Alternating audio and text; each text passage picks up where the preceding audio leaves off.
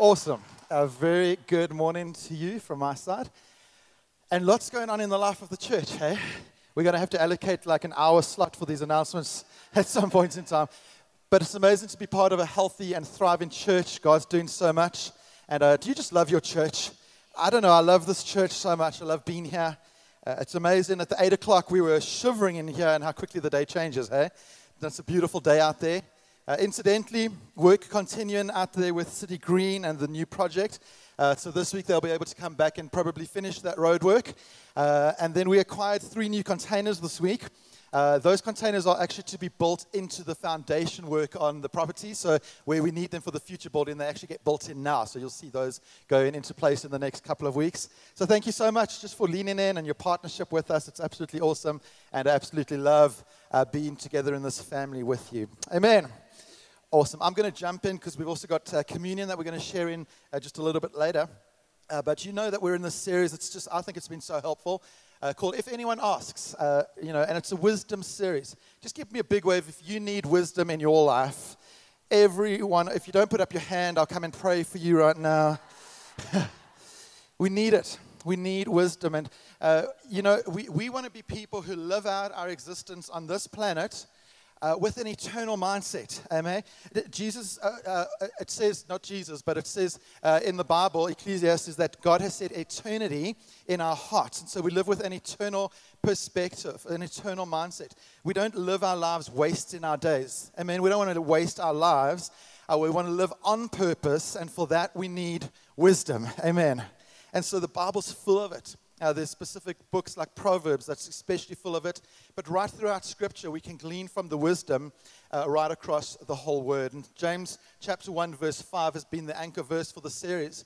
It says, If any of you lacks wisdom, let him ask God, who gives generously to all without reproach, and it will be given him. And uh, I just think it's been brilliant. Week one, we looked at wisdom uh, within our time and within our energy management, wisdom for the season of life that you're in. I mean, many of you will know you need different wisdom for different seasons of life that you find yourself in. You know, Vaughan and I apparently need wisdom for our final years. Uh, we, are that old, Vaughan. Younger, yes, me too. So you're, you're close. You're close. I'm, I'm a bit further off. But we need wisdom, amen? And uh, that was week one. James was brilliant last week. He spoke into distractions. A distraction, it's such a common thing. And he helped us to know that distraction is not just a, um, it, it's not just a problem with efficiency or productivity. It's actually a tactic from the devil to cause us to waste our lives. Distraction. We need wisdom for that. And today, we're looking at a topic that I'm really excited to speak into. I think it's going to be really helpful for all of us. I'd encourage you to take notes for lots of practical things this morning are we going to be speaking about habits. Everybody say habits. Whoo, habits, hey? We all have them. And uh, normally, when we speak about habits, uh, we can speak mostly about the negative ones, the, the, the bad habits, right? Because there's so many bad habits that we can pick up. And uh, I decided to ask uh, Grant. Actually, I got a great idea for Father's Day when Duncan and Grant were on stage. We're going to play pick, pick the father. So we're going to put two siblings who look similar and then you must, and then we've got Shane and Nate on the band. You know, they're, they're actual identical twins. One of them is a father, and then one's not. So isn't that a good idea? Pick the dad. Yeah. All right. Cool. We're gonna. But I asked Grant in the office this week because he's young, much younger than me, and much more tech savvy than me. I said, "Can you ask ChatGPT? Come on, somebody." I don't know what this. Like, I don't know about all this stuff, right? It's just all. It's all a bit beyond me. I know how to Google something.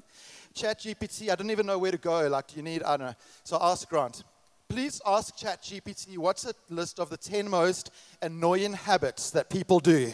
Now let's see if let's see if we're going to resonate. But it starts. ChatGPT actually writes you a little introduction paragraph first, uh, and it said. So just bear this in mind. It says different people might find different habits annoying, as annoyance is subjective. Okay, just bear that in mind. However, here are some of the most commonly mentioned habits that some people might have found annoying. Number one, tell me if you agree, nail biting. Okay, so far so good. Number two, interrupting others. Come on now, let people speak. Third one, being chronically late. It's rude. It's rude, okay? It's irritating. Uh, number four, I love loud chewing or slurping. Woo. when you're sitting at lunch with someone and just hear them chewing in your ear. No. Constant complaining. Now, they all give little descriptions. Con- constant complaining, continuously expressing negative thoughts and complaints can bring down the mood of others and create a negative atmosphere. All right? So, ChatGPT is helping us over here. Uh, the next one excessive smartphone use. Right? James spoke into that last week. The next one poor personal hygiene. It says neglecting personal hygiene, such as not bathing, bathing, or wearing unwashed clothes. Come on, guys, we've got to wear new clothes every day. You can't be walking around in your unwashed clothes, right? Number next, loud or intrusive conversations. I don't know, guys. When you go out and you're in a restaurant and someone's having a Zoom call without headphones for us all to hear about their meeting. Uh uh-uh, uh, irritating. Being consistently disorganized. And then the last one, overuse of slang or filler words like, like, like. Yes, like, like. Our American friends, like, we love you. Where's Sierra? Like, don't worry, South Africans have got worse ones. Way worse. But then it does, con- it does give you a little closing paragraph, and I think just remember this. It says, Remember that these habits might vary in annoyance depending on the context and personal preferences of the individual. Then ChatGPT gets pastoral with us, and it says, It is essential to approach these annoyances with empathy and understanding, as everyone has their own set of annoyances and habits. Thanks, ChatGPT. I think it gives a, a double thumbs up for me. That sounds good. I concur with all of those. But habits, every one of us has habits. And there are good habits, there are bad habits, there's annoying habits. But the bottom line of what I want to get out of today, so just jot this one down as it comes onto the screen. The bottom line of where we're going today is that our day to day habits will either propel us or prevent us from effectively living out our convictions. Your day to day habits will either propel you or prevent you from living out your convictions. And so I want to start there this morning. I want to start by talking about our convictions living by convictions. You know, it's, it, it's the place to start, is to ask the question, why? It's the oldest question that people have been asking ever since the start of time is, why am I here? It's, it's a good place to start, and it's a good question to ask. I think that for those of us who are Christians, those of us who are Christ followers, uh, there's two sort of um, aspects to it. First of all, there's a shared mission as Christians that you and I have. Every one of us has it as a Christian. It's found in Matthew 28, uh, and it's to make fully devoted followers of Jesus. We, we all have that shared mission as, as Christ followers.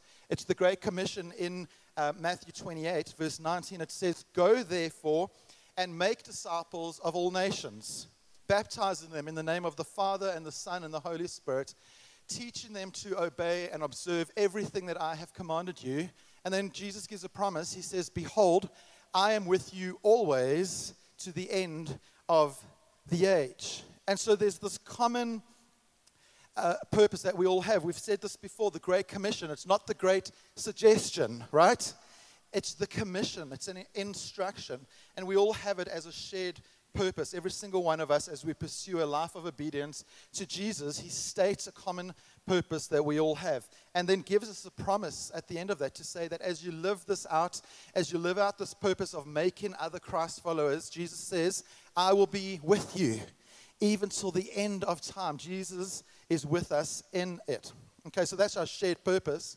But then I think there's another aspect. We have our shared purpose to be making followers of Jesus. But then I think that what God also does is He gives each and every one of us a unique burden. Everybody say burden. This is not a burden like on your shoulders. This is like a unique burden, a, something, something that, that, that is uniquely to you. It's a combination of your gifts and your talents, your abilities, your life experience, your personality type, all of those things put together comes out to a unique burden that God has uniquely given you and no one else to live out. And so that's what I'm talking about. So when it comes to burden, you know, when I was 16 years old, I got saved. And in the moment that I accepted Jesus into my life, a light bulb went off in that moment, and God gave me my unique burden. He gave me a burden for the local church. He gave me a revelation in that moment that the hope for the salvation of this planet is going to be lived out through the local church. And so I've been, I've been given my life to that conviction. That's my unique burden alongside with the purpose of making disciples. I've lived that out now since I was 16 years old. Now that I'm 116 years old, I've been living it out. I've given myself to the local church. I, I believe that I want to see the local church be everything that God created her to be. That's what I live out. It's my unique burden. And Taryn said I should mention this uh, story is that th- you know throughout my life, I've got two brothers. I'm the middle of three brothers. Uh, my, my two other brothers on either side of me uh, ended up, their life ended up being full time, very successful musicians in one of South Africa's most famous bands, and they lived that out for decades. And my, my whole life, I was faced with the question of, well, what happened to you? You know, I'm the middle brother in the, in the middle of this, and uh, I was able to say that was not my conviction. That was not my burden. God gave me my burden for the local church, and that's what I did. Amen. And God gives every single one of us a burden. And so, our purpose of making disciples, coupled with our unique burden, equals our conviction. That's what I'm talking about. When I say your conviction, that is what I'm talking about. And many people talk about what they wish they were known for. They talk about what they wish their conviction was, but that's not actually a conviction, that's just a desire, right? You have to be living out your burden. You have to be living out your conviction for it to be a conviction. Otherwise, it's just a desire. I can wish to be known as a generous person, but if I never give any money away to anybody else, it, it's not an actual burden, it's not an actual conviction, it's just what I desire, but it's not actually a conviction until I physically give somebody else something from of mine. Amen? You have to act on it. And so a conviction is something that means you are cut to the heart. What are you cut to the heart about? Because when you're cut to the heart about something, it's going to make you live that something out in your life. Amen. And so, do you have this conviction? I think that life can be lived by conviction or consequence. And we want to be living our lives by conviction. And so, why are you here? What is your life for? What are you uniquely burdened to do on your time on this planet? These are fundamental questions and the reason that they are so important, the reason that these questions that we ask ourselves are so important, is because they will help you figure out what your best, most healthy habits are on a day to day basis that are ingrained into the very fabric of your life that will enable you to relentlessly pursue your convictions. Once you understand what that thing is, when you understand your conviction, it's going to mean that you're going to have to put in place in your life daily habits that will enable you to live out that conviction. And that's what I want to look at. So we can start by looking at Jesus himself. Jesus was crystal clear about his why. He was crystal clear about his conviction uh, during his time on earth. In John chapter 18, verse 37, Jesus says, For this purpose I was born, and for this purpose I have come into the world to bear witness to the truth. And so Jesus is saying the reason for his birth, the reason that he came to earth and spent his years on earth was not to establish a government, it was not to establish a political party, it was not to establish an army. He says, The reason that I came onto this earth is to pass a message on from my Father and to call people to faith and repentance. That's what he means when he says he came to bear witness to the truth, to pass on the message from his Father. And so this was the conviction that Jesus lived by. Every day of his life, he lived by it. And time and time again, right throughout the Gospels, we see habits of Jesus that propelled him to live out that conviction. John chapter 4, verse 16 says, As was his habit, he went to the synagogue. Bear that in mind. As was his habit, he went to church. As was his habit, it says in Luke 22, he went to pray at the Mount of Olives. As was his habit, also in Luke, we read, he withdrew to desolate places to pray, as was his habit. And so Jesus lived his life by a set of habits because he knew that these were habits that were going to propel him to live out his conviction on earth. Amen. It moved him in the direction of his conviction. We can look at the life of Paul as well. In 2 Timothy chapter 1 verse 12, Paul says, "For which cause I suffer also these things, yet I am not ashamed, for I know him whom I have believed, and I am persuaded that he is able to guard that which I have committed unto him against that day.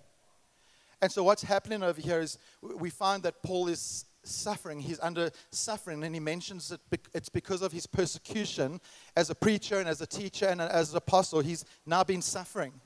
And yet, he's saying, Even so, I'm not ashamed. And furthermore, I'm in no way reluctant to suffer for Christ. That sounds like some solid conviction. I'm not ashamed and I'm not worried about suffering for Christ. And he gives two reasons. He says he's happy to suffer for Christ, A, because he knows Jesus. He knows Jesus' own sufferings is what gave Paul the power to endure all things. He knows Jesus. And the second reason he says, I'm happy to suffer, is because he believes that Christ is his ultimate foundation, not his own efforts. He knows Jesus and he believes that it's Jesus' suffering that is his ultimate foundation. And so, a summary of, of this verse in 2 Timothy about not being ashamed and being willing to suffer is that Paul is saying four things. Jot these down this morning. He says, I know, I believe, I'm persuaded, and I'm committed. I know, I believe, I'm persuaded, and I'm committed. In other words, Paul is saying that no matter what happens, I will live by my conviction. I know my conviction. I believe my conviction. I'm persuaded by my conviction, and I'm committed to my conviction. He's not saying, I kind of know, and I'm not quite sure, and I'm not actually persuaded, and I'm halfway committed. When you live your life by conviction, you know, you believe, you're persuaded, and you're committed. And I suppose the question is do you have that conviction in your life this morning? Do you have a conviction in your life that you can live out to say, I know what I believe, I'm committed to it, I'm persuaded by it, I believe it? The other imperative question that we need to ask when we're looking for this conviction in our life is what, or rather, who are we building our lives on? What are we building this conviction on as we live out our lives? I'm sure many of you will know Matthew chapter 7, verse 26. It says, Everyone who hears these words of mine and does not do them will be like a foolish man who built his house on the sand. And the rain fell, and the floods came, and the winds blew and beat against that house, and it fell. And great was the fall of it. You see, we need the wisdom of God to be building our lives on the firm foundation of Jesus if you have no convictions, if you let your, live, uh, your life be lived out by consequence, you're building on sandy ground and it's going to fall. You have to be building on a firm foundation of Jesus. And so if you're not building on that firm foundation, you're saying, I don't know, I don't believe, I'm not committed, and I'm not persuaded. It's shaky, sandy ground. Proverbs 16:25 says that there is a way that seems right to man, but its end is the way to death it's going to fall apart. You can't build on your own understanding. Our lives and our convictions need to be built on the firm foundation of Jesus himself. Amen. And so we've got the common purpose that we all live in out of making fully devoted followers of Christ. And then we've got our unique burden that God gives each and every one of us individually. And this should equal a life lived out of conviction. But to achieve this, to achieve this burden, this purpose, this conviction, to, to actually achieve what you were born for in this life, you have to learn to apply the wisdom of cultivating the habits in your day to day life that will get you there. And that's where I want to be spending my time in, in, in, the minutes that we've got left, is cultivating habits. Just here, let me hear you again. Just say habits. I need to make sure you're still with me because here's, here's where we're going to start getting interested in habits. So much of the um, what, what, we learn from Jesus, but also what we learn throughout the whole of Scripture, is a concept about sowing and reaping. Sowing and reaping. What we sow, we reap. Galatians 6 says, Whatever one sows, so he will also reap. We find it right throughout Scripture. It's a principle. And this is so true with our habits as well. The habits that we sow end up being the life that we lead the habits we sow will end up being the life that you lead. It's actually that simple. Our habits end up defining us. In Proverbs chapter 23, verse 7, in the King James Version, it says, As a man thinketh in his heart, so is he. Last time I preached, I used King James and I said stinketh, uh, and today thinketh. We should use the King James more often. But as a man thinketh in his heart, so is he, right? And how many of our habits start out in our thought life? I would say all of them start in our thought life. And what this proverb is telling us is that our thoughts become our words, and our words become our actions or habits, and our habits become the life that we get. That's what this proverb is telling us. Our habits end up shaping our lives. Aristotle famously said, We are what we repeatedly do. Excellence then is not an act, but a habit, right? And so our habits shape our lives for the good or for the worse. And again, it's not what we say, it's what we actually do. That's why Aristotle's quote says it's what we repeatedly do, not what we repeatedly say. Our habits will end up defining our lives. And I actually think that habits might be one of the most overlooked and underrated aspects of the Christian life. It is so important for us to get this aspect of life right, and for that we need wisdom. And so, as, as I was looking at this um, I thought it was actually awesome when I looked into the book of Acts and found that after the birth of the early church that we read about in Acts chapter 2, when the Spirit was poured out and 3,000 people got saved in one day and the church was born, what's the very first thing that the disciples decided to teach this newly birthed church? Well, you might not have ever seen this before, but what they decided to do immediately was to teach this new church a set of healthy habits to live by. For what reason? What conviction? In order to see the continued expansion of the church. They actually said there's some habits that we as the new church are now going to live by to see this thing continue to grow and expand. And so Acts chapter 2, verse 42 starts by telling us that they devoted themselves to a set of fundamental habits. Isn't that a really important word? Devoted themselves. That sounds like a conviction. Devoted yourself to a set of habits. And so they knew and they believed and they were persuaded and they were committed to these habits so that they could actually walk out their conviction in life. And so I don't know, I don't think it's a bad thing for us. I don't think we can go wrong by looking at these same four habits and seeing if we can build these into our own lives as we, con, uh, as we pursue the conviction that God has for us. Amen. All right, we're going to jump into it. So uh, take notes as we go through quickly. The first habit that we're going to speak about is the habit of prayer. It says in Acts that they devoted themselves to the prayers. I don't know about you, but I know that prayer not only changes things, but prayer changes you. Amen. Prayer changes you. I think one of the most incredible habits that you and I can develop in our lives, even today, from this moment on, is the habit of prayer. As, as we live out our days in the direction of our convictions, prayer is one of the most powerful things that will bring about change to your situations, but more importantly, will bring about change to yourself. Just want to remind you this morning we all need constant change in our own lives, all need constant renewal in our own lives, and prayer does that. Now, there's nothing wrong with a regular rhythm of prayer, a regular time of prayer. Uh, James spoke about, you know, first thing in the morning. It's an awesome time, you know, to, to set your heart right. And it says that Jesus did that. He said that uh, he had his regular moments of prayer. He had, as was his habit, his times of prayer. And so that's a good thing. I think that's a good starting block for developing a habit of prayer in our life. But I think what we should also do on top of that is we should develop a habit of just letting prayer – color your whole day. Amen. Just to color your whole life, color your whole day. In fact, Paul himself was the one that said, I never cease to pray. And so prayer should be something that we do on an ongoing basis, that right throughout the day, right throughout life, we're praying, we're praying, we're praying. And, and, and a good tip over there, you can jot this one down, is we also need to get over just praying for ourselves the whole time. Now, there's nothing wrong with it. We need, we need to pray for ourselves. Oh, Lord, help me with this, help me with the next thing, whatever the case is.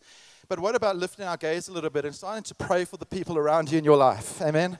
And so as you're walking around and you, you will see, and I'll spot Vaughan and Lorelei, and I'll say, oh, I'm going to pray for Vaughan and Lorelei in this moment, and I pray for God to bless them, and I pray for their family. And then I think of City Women Conference coming up, and I pray for City Women Conference. You pray for those around you as you see them, as you think God drops it in your mind. You pray for people right throughout your, your day. You color your whole day with prayer. Uh, this came up on my Instagram from someone that I admire who just reminded me of the Lord's Prayer. You know, sometimes you can get to a place of you've, you've run out of what, what do I pray for next? I want to remind you that the Lord's Prayer is one of the most succinct, precise, and powerful ways to pray, especially when you're feeling at a loss for who to pray for or how to pray. And I just thought it was a good opportunity this morning to remind us of this powerful prayer that Jesus taught us. He says, Our Father in heaven, hallowed be thy name. In other words, let your name be kept holy. He says, Your kingdom come, your will be done on earth as it is in heaven. Isn't that an awesome thing to pray? That God, your kingdom come and your will be done here on earth. We need that, amen. How many of you know this earth needs kingdom to come for God's will to be done on earth as it is in heaven? Then it says, Give us this day our daily bread. Do you know what I love about that? It's teaching us that, that, that God is asking us to live in 24 hour segments. The most commanded um, instruction in Scripture is do not worry. Do not worry about tomorrow. Do not worry about what tomorrow might bring. Do not live in yesterday's hour either. You, are here right now. And so God is saying, Give us this day our daily bread. We're praying for the next 24 hours only. Give us this day. And forgive us our debts as we have also forgiven our debtors. Lead us not into temptation, but deliver us from evil. Isn't that awesome? I think we can so easily forget some of these very simple things from the Bible. The Lord's Prayer. What a difference it might make to your life if every day we find a gap to pray the Lord's Prayer as part of coloring our day with prayer. It's so beautiful.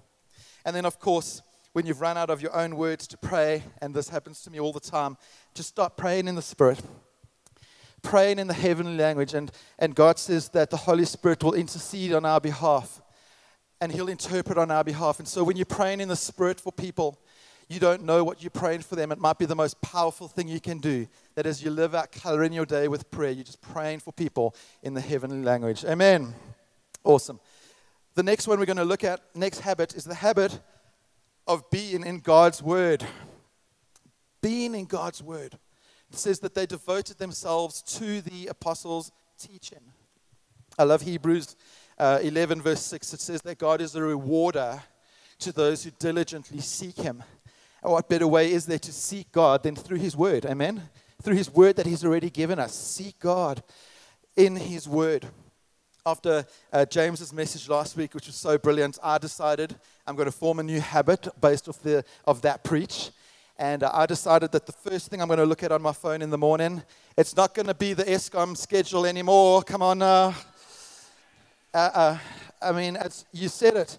Would you really, do you really want to wake up and the first thing you do is get angry about the Eskom schedule for the day? No. And so I decided the first thing I'm going to do when I look at that phone in the morning is my Bible app.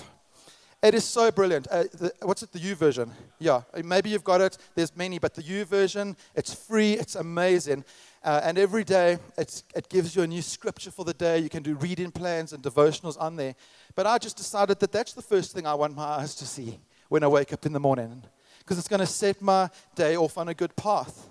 And uh, on Tuesday morning, actually, when I looked at it, it was Psalm 119, verse 11, which says, I have stored up your word in my heart that I might not sin against you. Stored up your word. Other translations of that say, I've hidden your word in my heart. And how do we do that? How do you store up the word of God in your heart? How do you hide God's word in your heart? You can only do that by being in God's word, right? And so it's a reminder to cultivate a habit of being in God's word every single day. John 8:31 says, If you abide in my word, you are truly my disciples. Other translations for that say, If you continue in my word. And so it's not just about starting in God's word, it's about a daily habit of continuing in God's word. It's a habit that you need to put into your life. um, I was looking for some useful, um, practical handles for us, and I came across four D's that um, Pastor Rick Warren put out about uh, forming this habit of being in God's Word. I think they're really good. And the first D that he speaks about is making the decision to do it. The decision to do it. It starts with a commitment. You don't need to wait for the right time. You don't need to wait for a better time. You just need to make the decision. Even today, I'm going to start in God's Word and I'm going to continue in God's Word. The second one is to make a declaration. You need to announce this to others. You need to let other people know this is what I'm doing. This is the commitment that I'm making because it holds you accountable. If you just keep it to yourself and it's a secret, then it's easy to slip up. If you've told someone around you you're doing it, it's going to help you. Amen. Third one, make a determination. You can't let something just knock you off uh, your pedestal over here, knock you off your commitment. You need to be determined that you're going to make this a permanent habit in your life. And that's especially true in the early months. If you start skipping days in the early months, it's much easier for you to lose the habit long term. So make a determination. And then this last one I think is awesome. It's a double up. So tell somebody else, get someone else involved in what you're doing. Uh, find someone, a spiritual partner, to come alongside you who will support you in this and who will encourage you in this to keep going in it. Uh, you know, Ecclesiastes says two people are better off than one. They can help each other succeed. So double up. Those are some practical ways of saying, how can we devote ourselves to continuing in God's word? Amen. Is that good? Great. The next one, and we're almost done. The third habit is being together. Everybody say together. Ah, oh, this is such an important one. And I'm so glad I get to speak about this today. Acts, they devoted themselves to the fellowship. I'm sure most of you have heard over the past couple of years Hebrews 10, verse 25 do not neglect to meet together, as is the habit of some, but encourage one another all the more as you see the day drawing near. Isn't that interesting? As is the habit of some, a habit of not meeting together is a habit, and a habit of meeting together is a habit. You know, it's been three years now since the outbreak of COVID, and um, I was watching a, series last night, Brooklyn Nine-Nine, and we're on to the last season. Oh, let me tell you, it's the season they did in COVID. And everyone's wearing their masks. I said to I cannot sit through a whole season of watching people in masks and the whole COVID story all over again. I can't do it again. But what COVID did, you know, it's three years later, we still have people as in as recent as last week who are coming back to our gatherings for the first time since COVID, which is amazing. And, and, and, part of the amazing story of our church is it wasn't a massive struggle to get people back uh, after those days, which was a great blessing to us. But every single person who comes back to an in person gathering like this one that you're sitting in, without exception, every one of them says, It is so good to be together. Amen they say online is good and it's a good tool and whatever, but it's not the same. And yes, it was a blessing, and yes, we made the most of it when we had to, but there is nothing like being together as God's people. Amen. It is important. And so I want to just remind you this morning these are some basic reminders that Sundays matter. Amen. That city groups in the week matter that coming to City Women Conference matters because it matters to be together. That is how God designed us, but it's a habit that we need to put into our lives. And so, these gatherings, like what you're sitting in right now, we don't do these haphazardly. We don't do them by consequence. We don't do them by coincidence either. All right? We do these things by conviction because we do believe with all of our hearts that being together matters that much. I can assure you that every one of our staff team, that every one of our elders team knows, believes, is committed, and is persuaded that we should foster a culture in this church where being together matters. We believe it. Now, does the team get tired sometimes? Yes. I want to tell you that every single Monday when we wake up as a staff team, we're on the next seven day deadline for the next Sunday. And those Sundays come around very quickly. so we might get tired, but we don't grow weary of it because we've got a deep seated conviction that Sundays matter. And so we've built the habit of that into the life of our church, right? I want to encourage you again this morning to remember that Sundays matter, that groups matter, that initiatives matter. Those aren't just initiatives for the sake of doing it for fun. It matters to be together and to learn together and to be in God's word together. It matters. I mean, So I want to encourage you to put devotion into that. It says we were devoted to it. Let's be devoted to it. And I'm preaching to the choir, I know, because you're here, and that is awesome. But I want to say, let's make that a weekly thing. Sundays, come on now, every Sunday, yes? Groups every week, we're in it because that's forming a habit in your life. You know, if you come and you go, if you come to church by consequence or coincidence, you're not building on very solid ground. Develop a habit of being together. It's what we learn here as well. Amen. Is that good? Great. I've got one more only as the clock hit zero. Amazing. Last one, just quickly. The habit of generosity. Verse 44 All who believed were together, they had all things in common, and they were selling their possessions and belongings and distributing it to the poor as any had need. Now, I've preached this many times before, and I've said this many times before that not only do I want to be known as a generous person, I do. That's part of my conviction. I want us to be known as a generous church. I want us to be, and, and, and I, I believe that we are a generous church. I believe that we've got a spirit of generosity in this house, which is amazing. But guess what? It's a habit that you need to develop in your life. Generosity. You know, humans were naturally selfish, yes? So you need to counter that by developing a habit in your life of generosity, a spirit of generosity, which is what we learn from Jesus himself. We need to make it a habit. Now, again, we can say we're a generous person, but if we never give anything to anyone else, we're not. That's just the bottom line. You have to act on it. You have to act on what you say that you are. It's the allocation of your provision that will prove your priority. It's a whole bunch of P's. The allocation of your provision that will prove your priority. I love these TV shows where somebody's in a financial mess and then they come to like a financial expert and they say then this, this financial expert must help them sort out their life, right? and then they say, I just don't know, like, I just don't know where all my money goes. Anyone else in the room, your salary comes in, but you just don't know where it goes.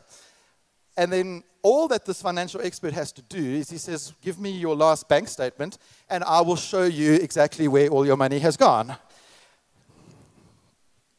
The same is true. All you have to do is give me your last month's bank statement, and I will tell you exactly where your priority is. Because the allocation of your provision shows your priority. We need to learn how to prioritize this. Why? Because God never held anything back from us. God has, I want to tell you, God has never held back any of his blessings from us. And so, likewise, our position should always be one of giving to others because it's reflecting the heart of God Himself. Our position should be giving to others, blessing others, imitating the heart of generosity of Jesus towards others that He has already so lavishly demonstrated towards us. Amen. Is that okay if I say that this morning? The same goes with our giving to God through the context of this local church it might come as a surprise to you that the South African government is not so impressed with us as City Hope Church that they decided to allocate a budget to us to do everything that we need to do. The local municipality is not so impressed with us that they said, here's a budget to do everything that you need to do. It's you and me. Just look to the person to your left and right and say, It's you and me. It's you and me. That is how it gets worked out. And maybe you're here this morning and you've always said, I wish God would use me. I'm here with some good news for you this morning. If you've always said, I wish God would use me, just start giving. There is no question in my mind that God will use you when you make the decision to be generous and start giving. Amen. Just start. And to be completely honest, giving, tithing and giving and gifts and generosity. It's just such a privilege. That's what I want you to hear from me this morning. That I, my giving is such a privilege. that I get to use the money that God provides for me personally to be a part of what Jesus is doing right here is an honor and it's a privilege. That He will use my treasure as fuel for His mission. Isn't I mean, that's blowing my mind even as I'm saying it. That God would choose to do that. What an absolute honor. But at the same time, it needs to be intentional and it needs to be a habit in our lives. And so this morning, I pray God is stirring that up again in our hearts. Let's create habits of generosity. Um, I've been tithing for decades. Since I was saved 116 years ago, I started tithing. It was just a principle and it's a habit that I developed in my life. Taryn and I have tithed our entire married lives. We have continued to tithe, we have continued to give. We've been given into the development of this property for 13 years. When we first came and we joined God First Church, there was a gift day for this property, and we gave into that gift day, and we've been given into this property ever since. And guess what? We're given into it again with this latest phase of development. And at the end of the day, it's just such a massive honor and massive privilege that I get to give my money away for the cause of Christ. Amen. It's an honor that we get to do it, it's a privilege that we would give our money away for the cause of Christ is the greatest privilege I can imagine. I pray that God just continues to stir that in us as a family, that He stirs this house even more to be a house of generosity with a spirit of generosity. And so, those are the four, as the band joins me on stage, the four uh, habits prayer, God's word, being together, and generosity. I think these sound like some pretty wise habits, right? To live by for every single one of us. In verse 46, I just want to read it again. It says, Day by day, attending the temple together, breaking bread in their homes, they received their food with glad and generous hearts, praising God, having favor with all the people. And then the Lord added to their number day by day those who were being saved. And so you, you must notice in verse 46, day by day, because it means habit. That was the giveaway. Day by day equals habit. It says attending the temple together. Again, that means habit. It means being in church together day by day, in our context, week by week. Let's make this a habit. Come on, let's be here every single Sunday. Unless you are physically out of town, where should you be on a Sunday? Right here. And those of you who are online, nice to have you online as well. But hey, if you haven't been back, come back and let's be together. It's so important day by day. And then it says breaking breads in their homes. Surprise, surprise, we didn't invent groups. in their homes. It's been a part of the church since the church started. It's a habit. And then it says, The Lord added to their number day by day. And so it speaks again into sowing and reaping, right? Sowing and reaping. They lived out their convictions by cultivating these habits. And as they sowed these good habits, which are God habits, they reaped the fruit of it as God added to them day by day by day those who were being saved. And these habits resulted in the daily expansion of the church, which has never stopped expanding ever since that. Isn't that awesome? Why don't you stand up with me as we wrap up this morning? We're going to go to a time of communion in a moment.